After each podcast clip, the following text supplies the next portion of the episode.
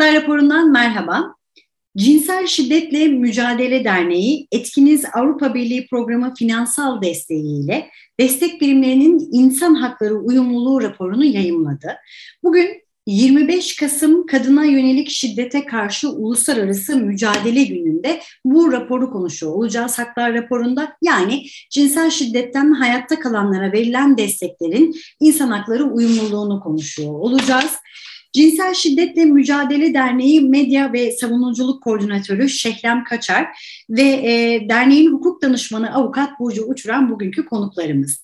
Şimdi rapor, öncelikle hoş geldiniz. Rapor da çok geniş ve bize çok farklı veriler sunuyor. O yüzden hemen Şehlem Hanım hızlıca konuya gireceğim ve sizinle başlamak istiyorum.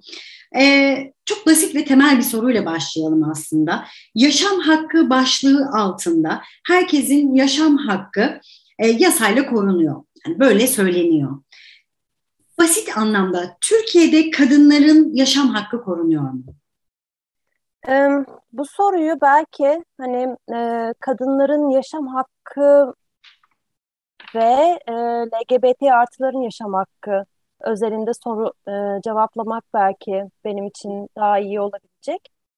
Ee, ben bu soru için biraz İstanbul Sözleşmesi ve İstanbul Sözleşmesi'ne bize götüren yoldan e, bahsetmek ister istiyorum. Evet. Ee, Avrupa İnsan Hakları Mahkemesi bildiğiniz gibi 2009 yılında e, Opus Türkiye kararı e, diye bir karar verdi. Evet. E, burada kadına yönelik şiddet konusunda Türkiye'nin adli ve e, idari makamlarının e, pasif ve ayrımcı bir tutum izlediğini tespit etmişti. Yani buradan e, yola çıkarak aslında e, bize e, İstanbul Sözleşmesi'ne götüren bir yoldan geçen bir ülkeden bahsediyoruz.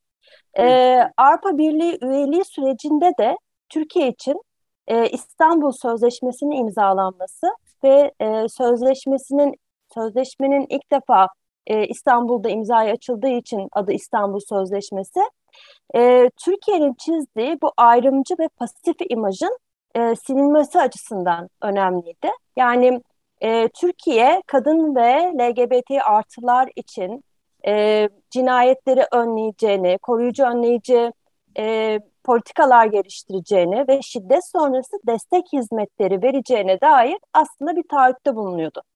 E, fakat şu anda gördüğümüz e, tablo bunun tam tersi. Çünkü Türkiye'nin İstanbul Sözleşmesi'nden çıkmasıyla birlikte aslında e, ne kadar e, şiddete karşı e, istek yani Türkiye'nin şiddete karşı bu ayrımcı ve pasif tutumunu dönüştürmesinin e, is, dönüştürmesi yolunda bir isteksizlik sergilediğini e, görüyoruz. E, belki buradan başlayabiliriz diye düşündüm. Evet. İstanbul Sözleşmesi'nden. Anlıyorum. Şehrem Hanım siz e, biraz dinlenirken ben o noktada Burcu Hanım'a dönmek istiyorum. Şimdi cinsel şiddetten hayatta kalanlara verilen desteklerin insan hakları uyumluluğunu siz hem kamu kurumlarıyla hem de e, şiddetten hayatta kalanlarla konuştunuz, incelediniz ve ona göre bir rapor çıktı. Şimdi cinsel şiddetten hayatta kalanlar yeterince bilgi alabiliyor mu? Yani devletin sunduğu desteklere erişim bu noktada nasıl? Bu rapor bize ne söylüyor? Şöyle girebiliriz belki. Ee, bu araştırmayı biz bir sınırlılıkla yürüttük aslında. Baştan bunu söylemek gerekiyor. Ee, çalışma ekibimiz küçüktü ve İstanbul iliyle sınırladık çalışmamızı. Ama elimizden geldiği kadar kamu kurumuna başvurduk ve hayatta kalan derneğimize başvurup da cinsel şiddetten hayatta kalmış, hayatta kalanlara bazı sorular yönelttik. Ve bu sorulardan aldığımız yanıtlar aslında evet hani e, desteğe erişemiyorlar hayatta kalanlar. Fakat bu destekten anladığımız tam olarak ne belki bunu biraz açabilirim kısaca. Bizim destekten anladığımız her zaman için e, bir adli sürece girmek ya da adli olarak haklarını bilmek olmayabiliyor. Bazen bir hayatta kalan gerçekten sadece psikolojik bir desteğe ihtiyaç duyabiliyor. Ya da hani yalnız değilsin, yanındayız, biz seni her alanda destekleyeceğiz gibi bir desteğe ihtiyaç duyabiliyor. Ama bizde yaygın bir kanı var. Şu, o da şu, e, ben eğer cinsel şiddetin hayatta kalan bir insansam benim hemen adli sürece girmem bekleniyor benden. Bu da gerçekçi değil. Kamu kurumlarının tutumu da bu yönde aslında. E, şimdilerde mesela bizi aslında çok da kamu kurumu cevap vermedi. Hı hı. Yaklaşık bir sanırım 5-6 cevap gelmişti değil mi Şehlan?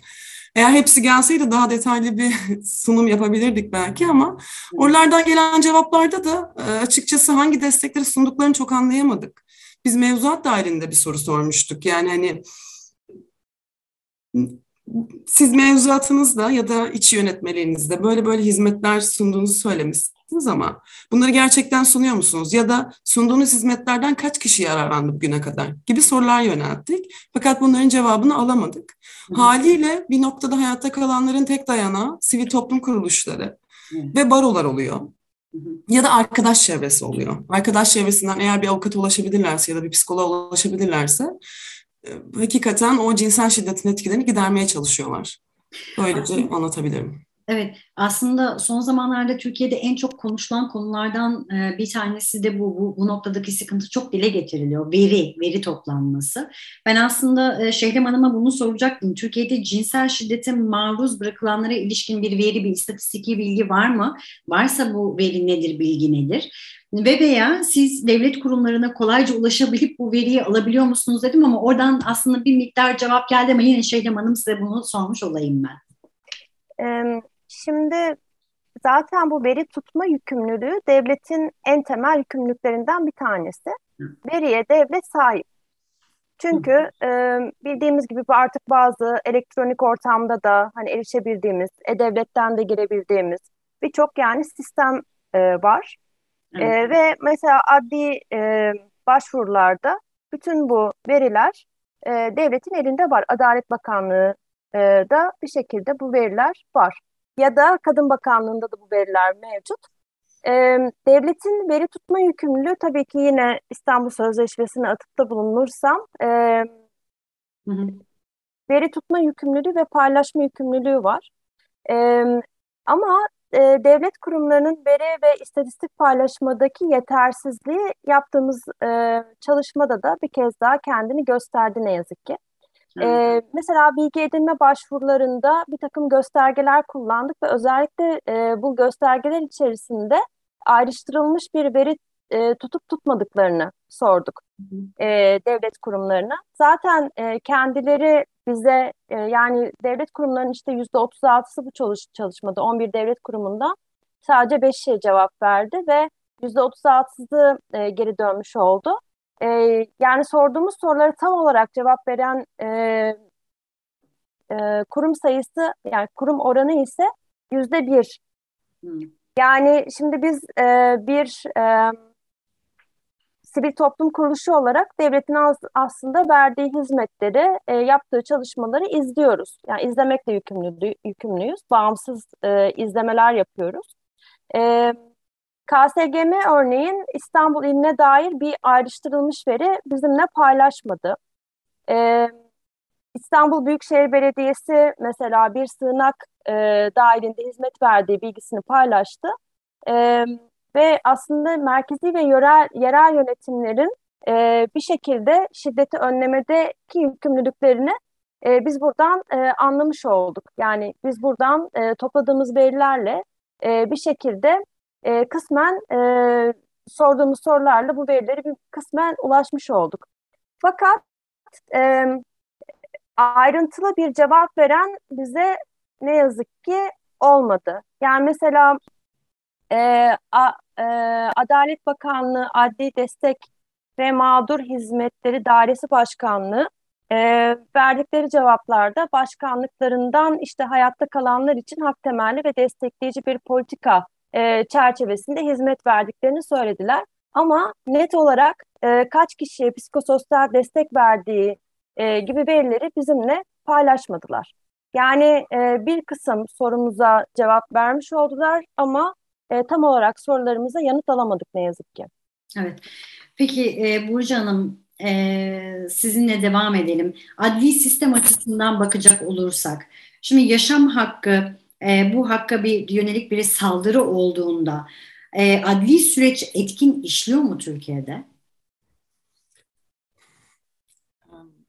Yani bizim raporumuz salt bir yaşam hakkı odaklı bir çalışma değildi. Yaşam hakkına bağlı hakları araştırmaktı aslında. E, elbette yaşam hakkı bizim çatı bir kavramımız. Hani sadece ölüm ve yaşam üzerinden kurmuyoruz biz bu hakkı. Açıkçası korunmuyor. E, ki zaten Türkiye'de neredeyse her gün bir kadın cinayetine uyanıyoruz. Evet. E, ve bu artık e, çoğumuzda da bir umutsuzluğa yol açmaya başladı. Hı hı. Yani devlet artık neyi bekliyor kadınların yaşam hakkını ya da LGBT artıların yaşam hakkını korumak için?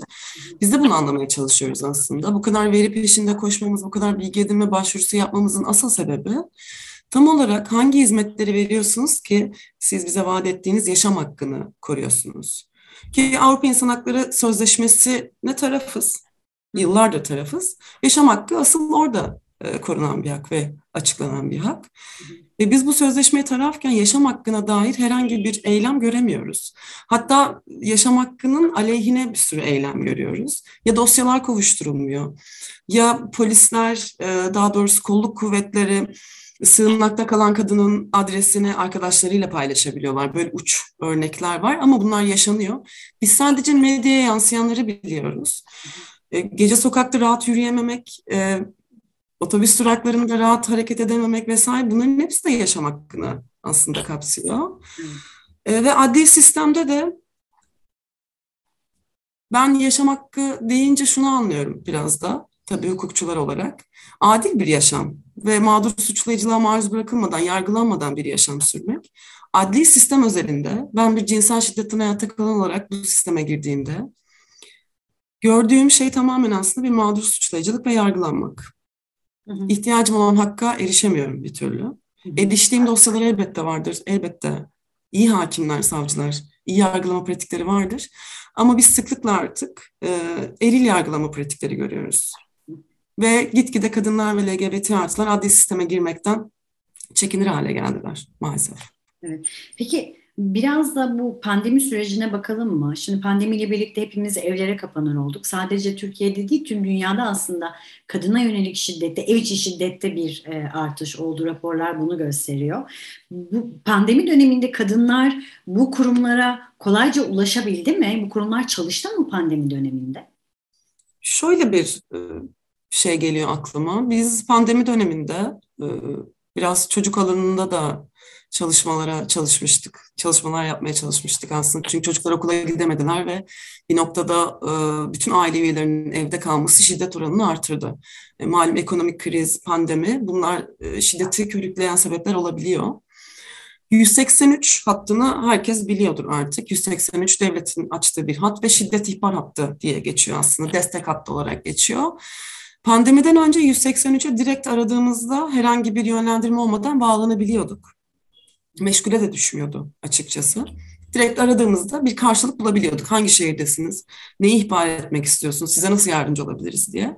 Pandemi döneminde ise e, bir süre 183'e çok zor ulaşıldı. Meşgule düştü, hat kesildi. Konuşmaların e, kalitesi çok düştü. Ve sonrasında 183 artık bir tuşlama getirdi. E, şunu ihbar etmek istiyorsanız bire, eğer diğer şeyi ihbar etmek istiyorsanız ikiye diye. Bu benim hatırladığım en net örneklerden biri. Ki bir sürü sivil toplum kuruluşu da bu süreçte bir aslında veri çalışması yapmaya çalıştı. Yani ev içlerine giremiyoruz. Ev içlerine en kolay nasıl girerdik? Biraz yerel yönetimler destek atsaydı. Mesela muhtarlar gibi. Ya da televizyon programlarına şiddete dair, pandeminin psikolojik etkilerine dair ufak programlar, ufak bilgiler konsaydı daha iyi girebileceğimizi düşünüyorum. O nedenle pandemiye dair bir karanlık var Evet veriler paylaşıldı, çocukların ve kadınların nasıl etkilendiği kısmen paylaşıldı ama tam olarak net bir resim göremedik açıkçası. Evet. Ama biz evet şiddetin arttığını pandemide biliyoruz. Peki bu alanda e, Şehlem Hanım bu e, çalışmalar yapılırken STK'ların devletle olan ilişkisini değerlendirecek olursak STK'lar devletten yeteri kadar destek e, görüyor mu ya da STK'lar muhatap alınıyor mu? hangi STK'lar demek lazım burada. Çünkü mesela boşanmış babalarla e, ilgili olan gruplar, ondan sonra nafaka karşıtları, e, nafaka karşıtı erkekler e, bir şekilde meclise gidiyorlar ve taleplerini dile getirdiklerinde kale alınıyorlar. Veya da gongolar bir şekilde. Hoş İstanbul Sözleşmesi e, ne kademde sahip çıkmıştı ama bildiğiniz gibi Abdurrahman Dilipak davası e, ne açtılar onlar da. Çünkü e, orada bir aslında kadınlara karşı bir ayrımcılık meselesi de söz konusu oldu. Şimdi STK'lar dediğimizde bizim gibi hak temelli çalışan STK'ların e, devlette çok fazla iş yapabildiğini göremiyoruz ne yazık ki. E, ama e, başka STK'lar daha böyle yardım temelli çalışan STK'lar onlar da hükümete yakınsa bir şekilde e, bunlar kale alınabiliyor. Ama hükümetin yapması gereken şey zaten şimdi bu e, bir takım merkezleri açması gerekiyor hükümetin. Mesela e, biz bu çalışmayla gördük ki sığınaklar yetersiz. Zaten tecavüz kriz merkezleri açılmalı ülke genelinde ama şu anda tecavüz kriz merkezi diye bir merkez ya da cinsel şiddete maruz bırakılan kişiye özel e, cinsel şiddet özelinde destek verecek merkez yok. E, ülkede toplam bakanlığa bağlı 477 adet e, destek hizmeti merkezi var. E, biz bu çalışmayla bir kitap çevirdik. Avrupa Komisyonu'nun e, kadına yönelik şiddetle mücadele etmek destek hizmetlerin asgari standartları kitabı. Burada elimde de mevcut bakabilirsiniz. Sitemizde de bulabilirsiniz bu kitabı. Bu kitapta şunu anlatıyor. Yani e, bir takım standartlar var. Bu standartları da devlet uygulamak zorunda. Ve bu merkezleri açmak zorunda bir şekilde. E, ve STK'lar da burada bu de merkezleri e, denit, denetlemek ya da işte bir takım sorular sormakla da yükümlüler. Çünkü biz bağımsız hani örgütleriz. E, şu anda e, bu standartlara göre, nüfus sayımına göre e, ve kadınların hani e, kadın nüfusunun sayımına göre e, şu anda Türkiye'de olması gereken merkez sayısı e, 5314 tane merkez olmalı. Ama e, 477 merkez var. Onlar da onların içinde de e, cinsel şiddet alanında 312 tane merkez e, olmalı. E, 800 300 e, 833 adette hukuk danışma merkezi olmalı. E, ve ülkede olması gereken sığınak sayısı ise 4169 adet sığınak olmalı. E, bakanlık bakanlığın bize verdiği cevaba göre şu anda ülkede 112 adet sığınma ev var. Evet. Yani sayılar böyle. Açıkçası her şeyde e, her şeyde ortada nasıl oldu.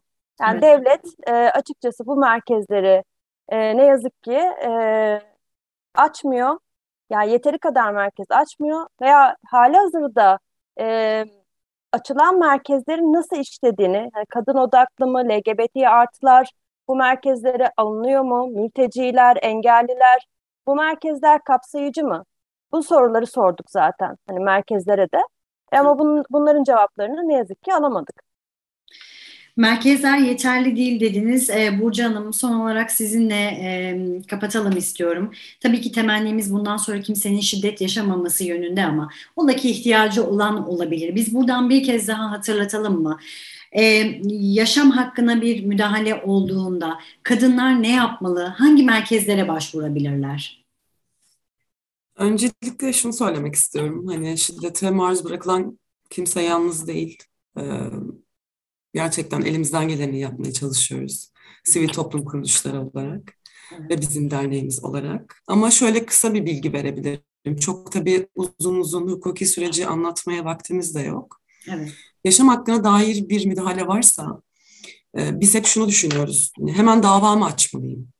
Hemen bir adli sürece mi girmeliyim? Aslında böyle bir şey yok. Salt yaşam hakkına dair bir tehlike olduğunda dava açmadan aile mahkemesinden ya da en yakın karakoldan koruma talebinde bulunabiliriz. Koruma tedbirinde daha doğrusu uzaklaştırma kararı çıkartabiliriz. Aile mahkemesinden başvurmak daha hızlı oluyor. Ama ola ki gidemedik. En yakın karakola gittiğimizde karakol amiri de aslında gecikmesine sakınca bulunan hallerde bu kararı vermeye yetkili.